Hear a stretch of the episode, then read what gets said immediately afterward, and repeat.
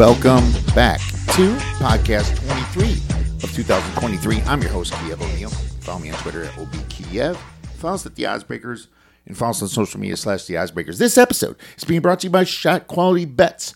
For 30% off shot quality, please visit Shot Quality Bets. Use the promo code ODDS23. Get a new perspective in cap and college basketball. If you'd like to support the Oddsbreakers and benefit from our premium plays, please visit theoddsbreakers.com, click shop, and become a member. Pick any of our premium cappers to get their plays before the line moves. You can also support us on patreon.com. But if nothing else, please visit the Oddsbreakers and become a free picks newsletter and telegram subscriber. What a crazy weekend of college basketball. Massive upsets happening. Uh, terrible beats are happening as we saw. Just been a ton of parity so far in this tournament. Three point shooting is down. So that really helped a lot of the unders. The first, I believe, the first uh, day there was, I think the under went 14 and 2 or something like that. There's been a massive hit to the under again this year. And part of the reason was because, you know, some teams got blown out. Some teams slowed it down at the end. I was on more unders than overs at least. My I didn't do a good job picking my first half unders. I should have probably just blanketed them, but I didn't think that first half unders were just as good as the unders in general this year. I myself probably down about 10 units over the weekend. I went 7 and 8 on Thursday, 8 and 9 on Friday, 8 and 10 on Saturday and 5 and 5 on Sunday from a premium perspective, but did some good in-game stuff and hit a few personal parlays that helped. Some of the three teamers, more or less. I think I hit one five teamer, but uh, you know, in general, not as good as I was at this time last year. But I'm very excited for uh, the Sweet 16, getting ahead of some line moves as we speak right now, and I'm going to go over some of these Sweet 16 games kind of initial thoughts, a couple plays here and there on this podcast. In general, I lost a lot of plays by about a half point, which was disappointing on uh, many fronts, especially yesterday at UConn. First half, I just knew they were a lot better than St. Mary's. I should have took the four and a half, but I found a wonderful number. UConn minus one and a half on uh, them in the first half, and they end up just winning by one. You know, and then of course they the whole game they win by 15. They just had a terrible first half, couldn't shoot it at all, and then the second half they kind of became UConn again. So definitely had some issues with some of those plays. Some of our sprinkles went very well on uh, some of the bets we've been playing. Obviously, the first big upset was Virginia going down to Furman. You know, that was about a six point dog at some points during the week. Uh, bet the second half Fairleigh Dickinson against Purdue plus 11 and a half little sprinkle on that as well. I mean, Purdue just showing everybody how bad the Big 10 is unfortunately in that situation. You know, at Purdue don't get me wrong, there was a lot of stuff that didn't go their way. I, I thought that Edey was getting hacked almost every time, but that's how life is during the tournament. You can't control what type of calls you're going to get. For example, Duke, when they played Tennessee, uh, that game was rough. And that was the way to beat Duke. You had the right officiating group, didn't call a lot of fouls. In the beginning of the game, uh, Filipowski got elbowed so hard in the eye that he was split open, and they didn't even call that a flagrant. You know, they said that was incidental. Well, if you're getting a rebound and you swing your elbows hard, you you do know there's people around you. I have no idea why uh, that wasn't more punished punishable because their best game, their best player was really taken out of the game there. You know, and I believe Roach got elbowed like the very next play itself. So it was just kind of crazy to see Duke having getting so roughed up, yet only shot seven free throws the entire game. You know, 20 free throws in total for the Duke Tennessee game. And so it worked out perfect for Tennessee.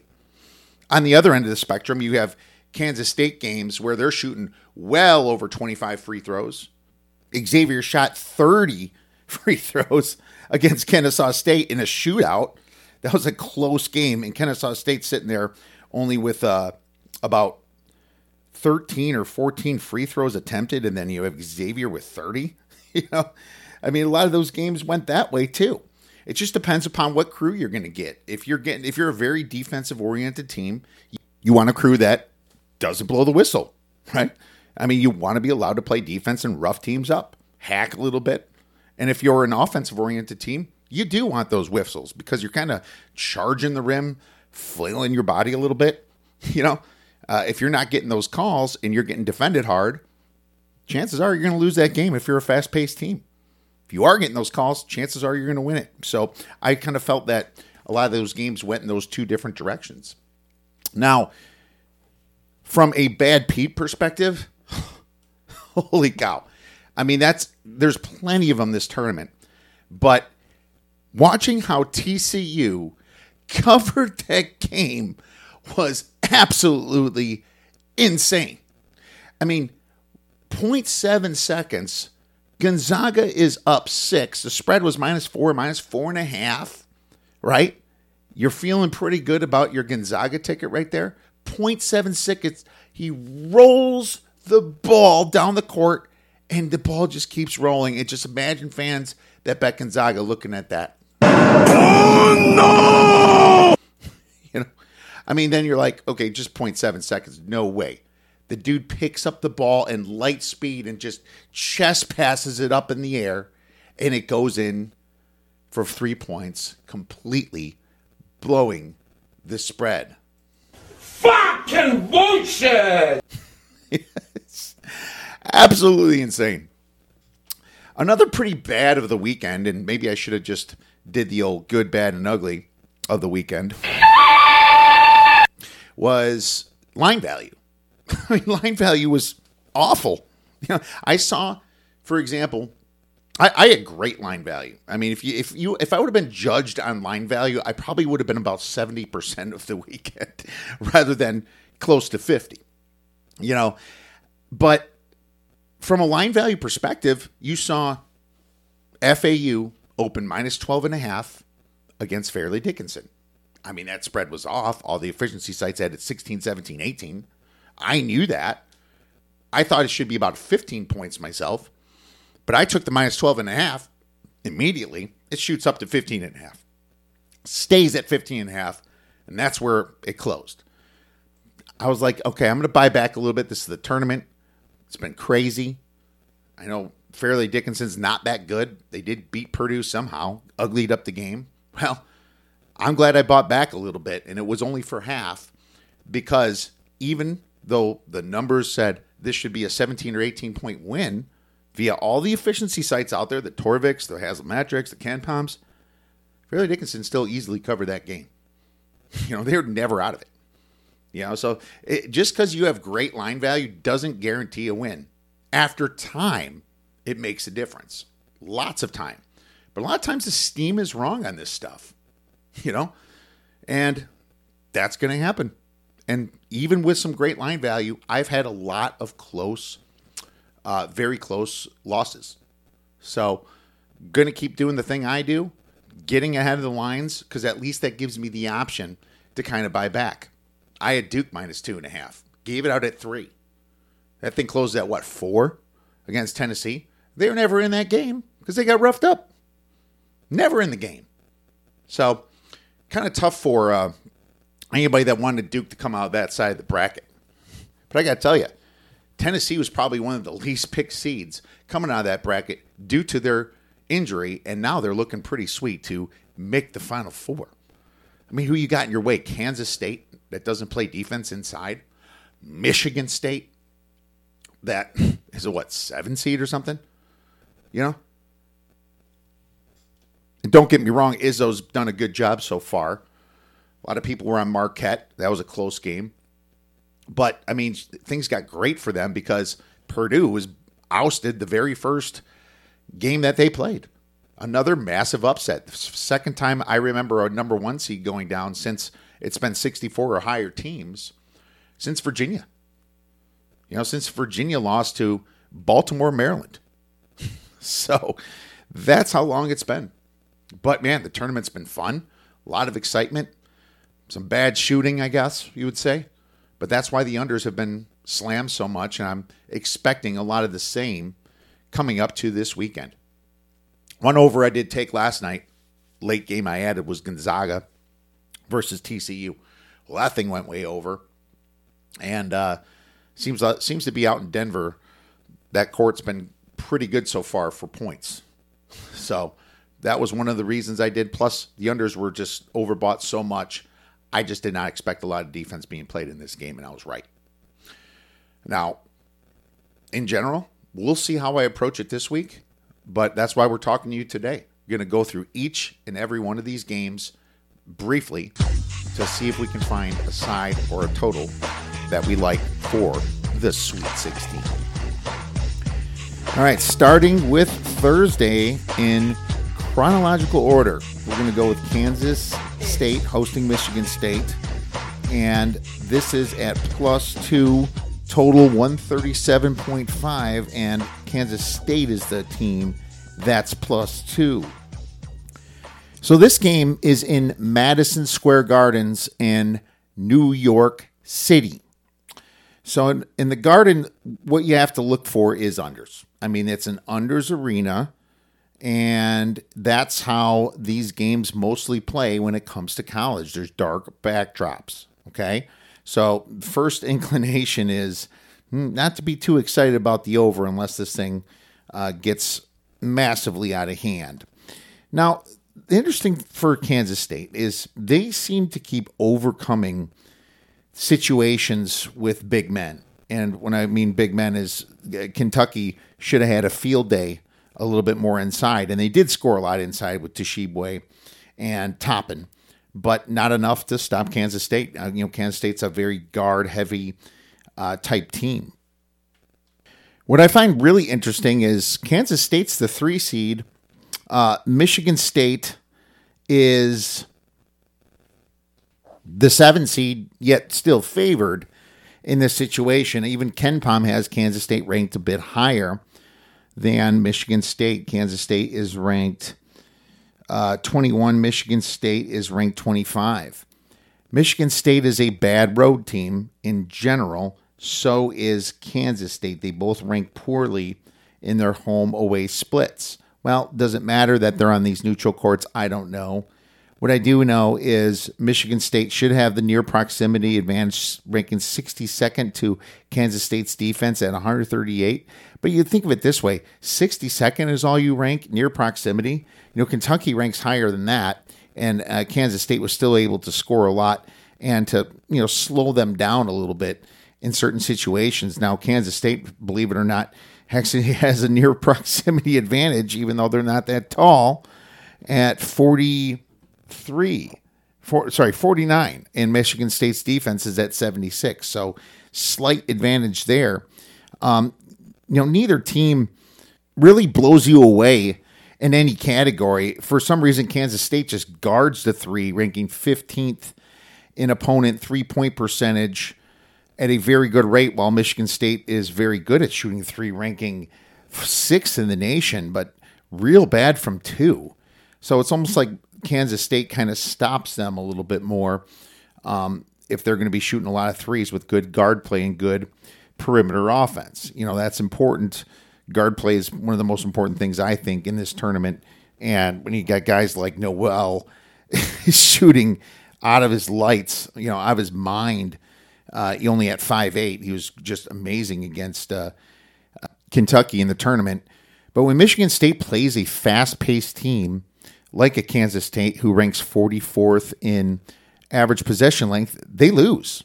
Michigan State, when they played Ohio State in the Big Ten tournament, lost. Ohio State's a faster team. The last loss before that was Iowa, 112 to 106. Before that was Michigan on February 18th. So it just seems like when they're playing the faster teams, they're they tend to get behind and can't play catch up. So I'm seriously concerned for Michigan State in this situation. Going to give you a strong lean to Kansas State right now.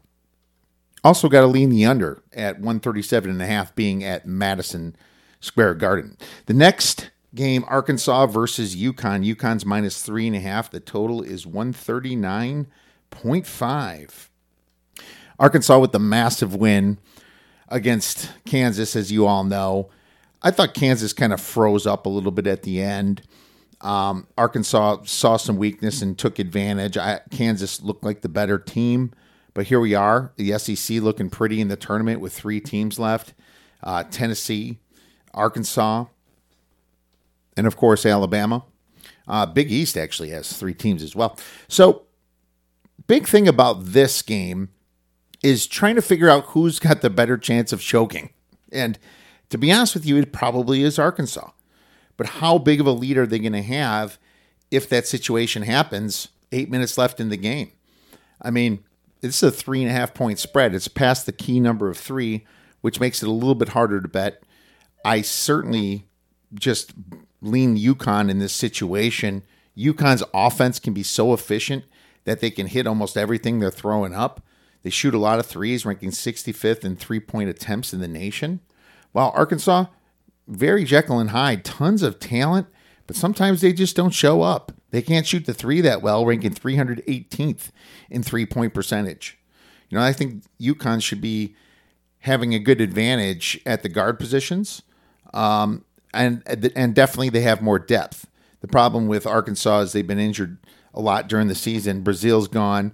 A few other guys are banged up. They still got through Kansas, but it's just going to be really tough for me to think that they're going to get through a team like UConn, who ranks fourth in the nation on KenPom, possibly even the number one team if they can just get it together. They went on a skid where they lost five out of six games, but you know, kind of fix that later throughout the season. Um, and they're hitting, they're hitting, and nobody can beat them. So I'm going to give you a strong lean to UConn right now, just based upon their depth. They got some tall guys uh, inside that can dominate. They have some pretty tall guards as well, six three, six five guards. Uh, I, I, like UConn in their length uh, to to face off an Arkansas team that you know pretty much used their length throughout the tournament versus Illinois and Kansas, but might get completely stopped here against the Huskies. Florida Atlantic versus Tennessee. Tennessee minus five now. It was at five and a half. The total 131.5. And there's only one direction that I can go in this situation, and that is the under. I mean, look at what Tennessee did, roughing up Duke. I, th- I, expect them to rough up Florida Atlantic. Without their guard, they're definitely playing a lot slower, even than they've been playing in the past. Neither of Tennessee's last two games even got to 120 points. And now you combine Madison Square Garden with the slow play at Tennessee 61 possessions against Duke total. You know, I I really like the under in this situation and probably the first half under as well. Now FAU they do tend to speed it up some, uh, 82nd in average possession length, but th- that's against Conference USA. You know, let's let's seriously take a look at this team. You know, they're going to slow it down when they play the tougher teams like they did against Memphis, where that total went just to 131. Uh, and Memphis is a much faster team, faster pace than actually Tennessee. You know, Florida Atlantic, I thought was kind of overrated coming in. Bad luck happened to Memphis where they got banged up. Their guard got injured and they just coughed up the ball at the very end. Uh, got the jump ball and scored two points to win. Now that's how they beat Memphis. That was another very close loss when I had the money line on Memphis there at a great number. So, it, I mean, I, I like FAU. They're they're solid but I think finally they're stepping up enough in competition here to warrant this larger of a spread. And I don't think FAU can bang inside with Tennessee. Tennessee's got much more length, and they should be able to score at will inside. So if uh, FAU's off a little bit, uh, watch out, right? I think that they can certainly uh, be in some trouble. Now, FAU's going to pop some threes, that's for sure. But Tennessee is the number one defense at defending the three. You know, FAU shoots a lot of them, ranking 38th. I hope this number keeps going down because I'll lay it with Tennessee. I, I, mean, I don't. I'm not excited to bet on Rick Barnes. Don't get me wrong. It, it could be a situation where they hit nothing, almost like that first game that Tennessee played, uh, winning by double digits and then barely beating Louisiana by three points. very, very Jekyll and Hyde team, this Tennessee, but just I feel a lot better about the under, and uh, I think you do it for two stars.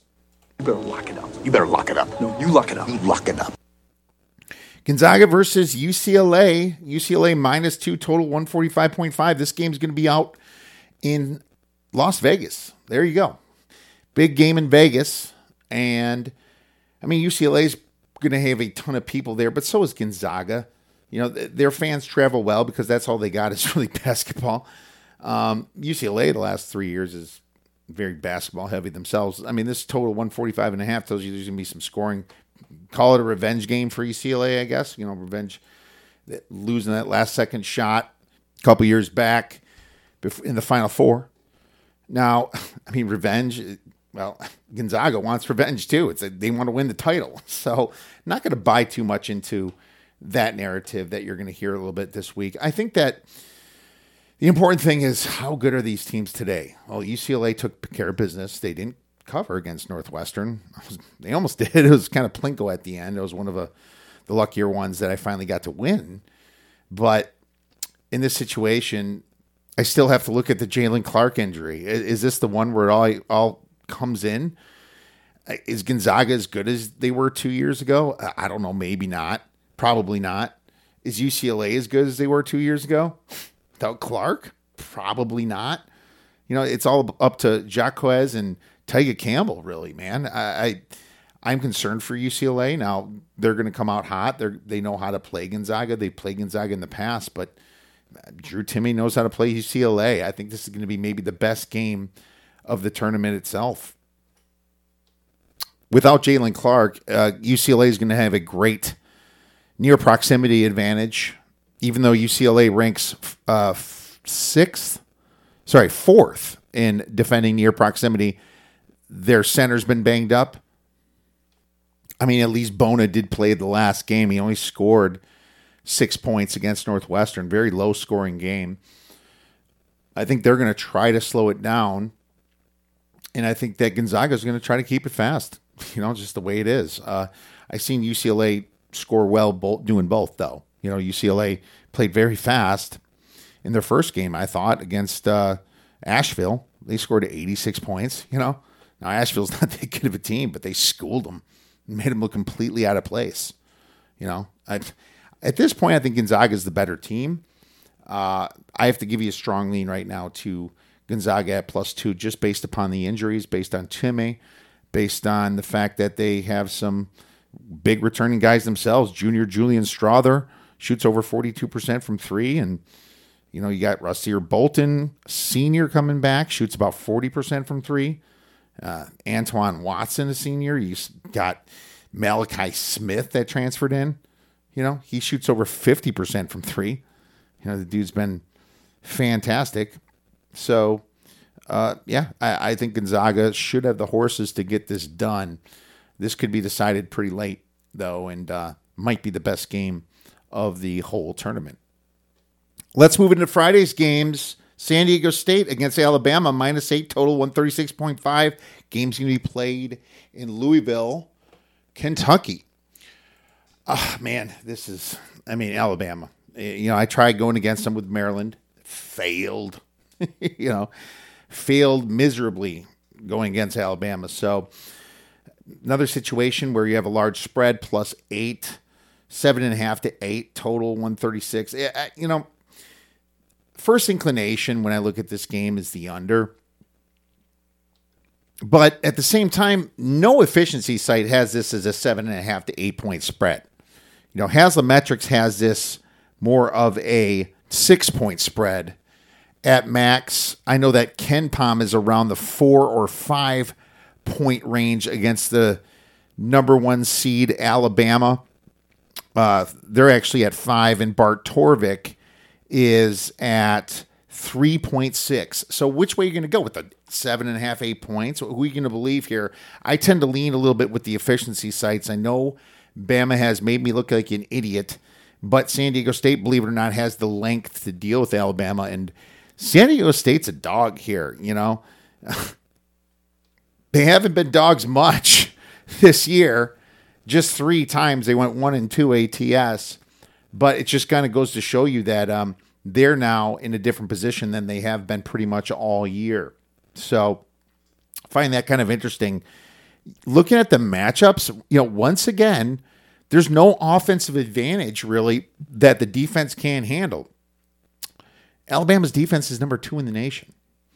San Diego State's defense is number seven in the nation. Alabama's offense is number three, 13, but San Diego State's offense is number 45. Really not crazy off here, you know? San Diego State doesn't shoot the three rail, ranking 140th.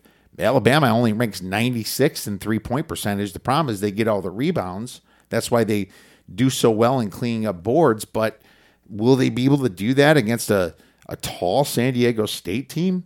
I don't know. You know, I, I I'm not sure. San Diego State's got a couple six ten guys, six nine. Um, I really expect more of a dogfight in this game, and if Alabama's anywhere cold, that could spell a little disaster for them. They like to pace and run really fast, but they also turn over the ball when they do that sometimes. And uh, you know, fast teams, like I say, if they're screwing up, it could uh, give other possessions to the next team. I really like Nate Oats. I got to give Nate Oats probably the coaching advantage in this situation, but does it warrant seven and a half points? I don't think so. Brian Dutcher deserves a little bit more than that. This should be about a five, five and a half point spread. Got to grab the points here with San Diego State. Seven and a half. I'm not sure if they win the game. I don't think they'll win the game, but certainly uh, not within the realm of impossibility here. San Diego State, beastly team all year ranked number 14th in KenPom and efficiency. Miami versus Houston. Houston's minus seven total is 138. Man, Houston, another team, you know, proving some people wrong. I mean, that first game, Houston was the number one team pretty much all season on KenPom and a lot of the other efficient sites. Uh, played it. It was a little close against Northern Kentucky. They, they didn't pull away till the very end of that game. Now Sasser was banged up, so you got to understand that at least. You got to give him a little bit of a pass for that. But Sasser only played 14 minutes in that game. He played 31 minutes in his last game, and uh, went five for nine from three point land. So you know Sasser with the big game against Auburn, uh, D'd up well and uh, you know played their their Houston's game and I, they're still reeling probably from not winning the American Athletic Conference. You know, I, I thought, you know, that game without Sasser against Memphis uh, really flustered them a little bit and pissed them off. And I think that's what you saw so far. But, you know, one thing about Miami and one reason why I'm, I pick Miami a lot to go far is due to their great guard play. They're good shooters, 23rd in effective field goal percent, 39th from three, 36 from two point land. They don't have the most defense in the world, but they did enough against Indiana, being winning 85 to 69. Uh, a little bit more of a close call against Drake, but um, it, here's the thing: Miami's been here before, and they've stepped up in competition, and they have experience this late in the season. So, uh, guys like Wong and Nigel Pack are just, you know, better than a lot of the rest. Don't get me wrong. I mean, Houston's guards are great as well. But playing a little bit of an inferior conference, you know, only actually nobody from Houston shoots 40% from three. They do rely on their defense a little bit. They could be a little bit suspect versus Miami. This is one I think Miami could actually steal. This is a large spread, in my opinion. You know, Miami, of course, when you're playing against a very highly rated defense, you're not going to get, you know, a, a bunch of advantages, right? But, you know, Miami does rank number 12th in second chance points. You know, they're good at offensive rebounds. Uh, Houston ranks number 45th in second chance points. I mean, Houston's number two in near proximity, but can you trust that a little bit in the American Athletic Conference? I'm not so sure. You know, Miami also bad defense, but they play a lot of pace. You know that, and that's what can possibly get Houston a little bit. Houston faced Alabama earlier in the season at home and lost. Alabama was pacing them, pacing them pretty hard.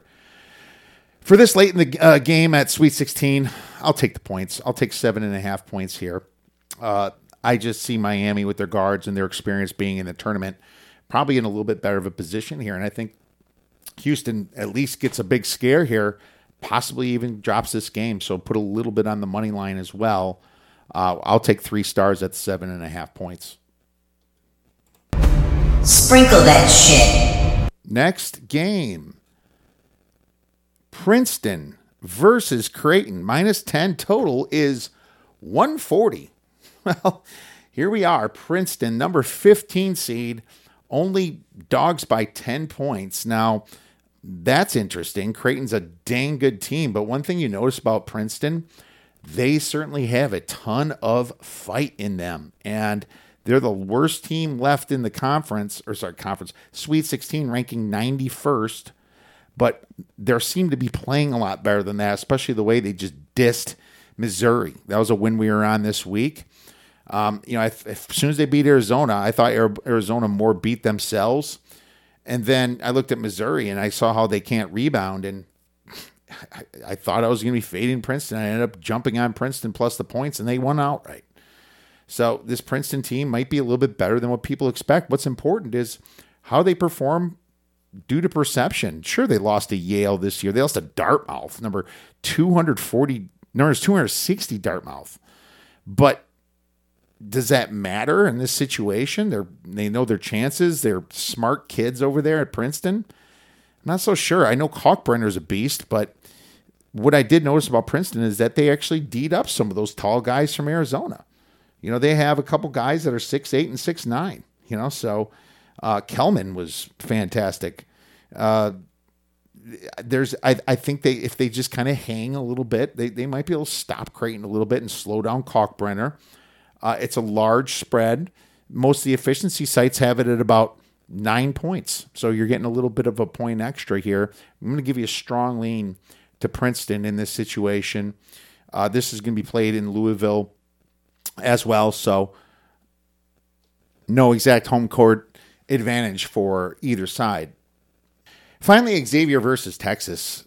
You know, Texas shockingly good lately. And, you know, sometimes I just don't like the teams that win their conference tournaments. Well, Texas and Alabama didn't seem to miss a beat there. Texas against Colgate, amazing coaching job. I'm like, are you serious, Terry?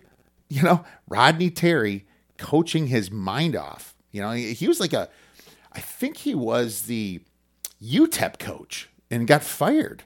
You know, he was then he's assistant coach at Texas. Beard gets in trouble, has to step down, and Terry's just got these kids believing. But you know what it was is they defended Colgate perfectly. They they played all perimeter defense. They stepped up on him. Even when Colgate was three feet back, making ball screens, they're right net in front of the three point line. They weren't allowing no easy shots, and that's how they, they destroyed them. Now, Penn State gave them a little bit of run for their money, but Penn State, like I said with Jalen Pickett this whole tournament, that they're underrated coming in. Uh, I'm I'm very impressed with Texas, and I'm not impressed with uh, Xavier. Xavier had it very easy against a bad Pittsburgh team, and of course Kennesaw State.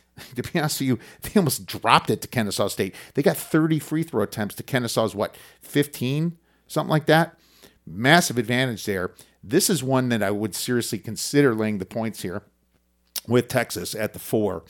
And I, I, think there's still value on that because Xavier do they do not have a good defense. They play fast.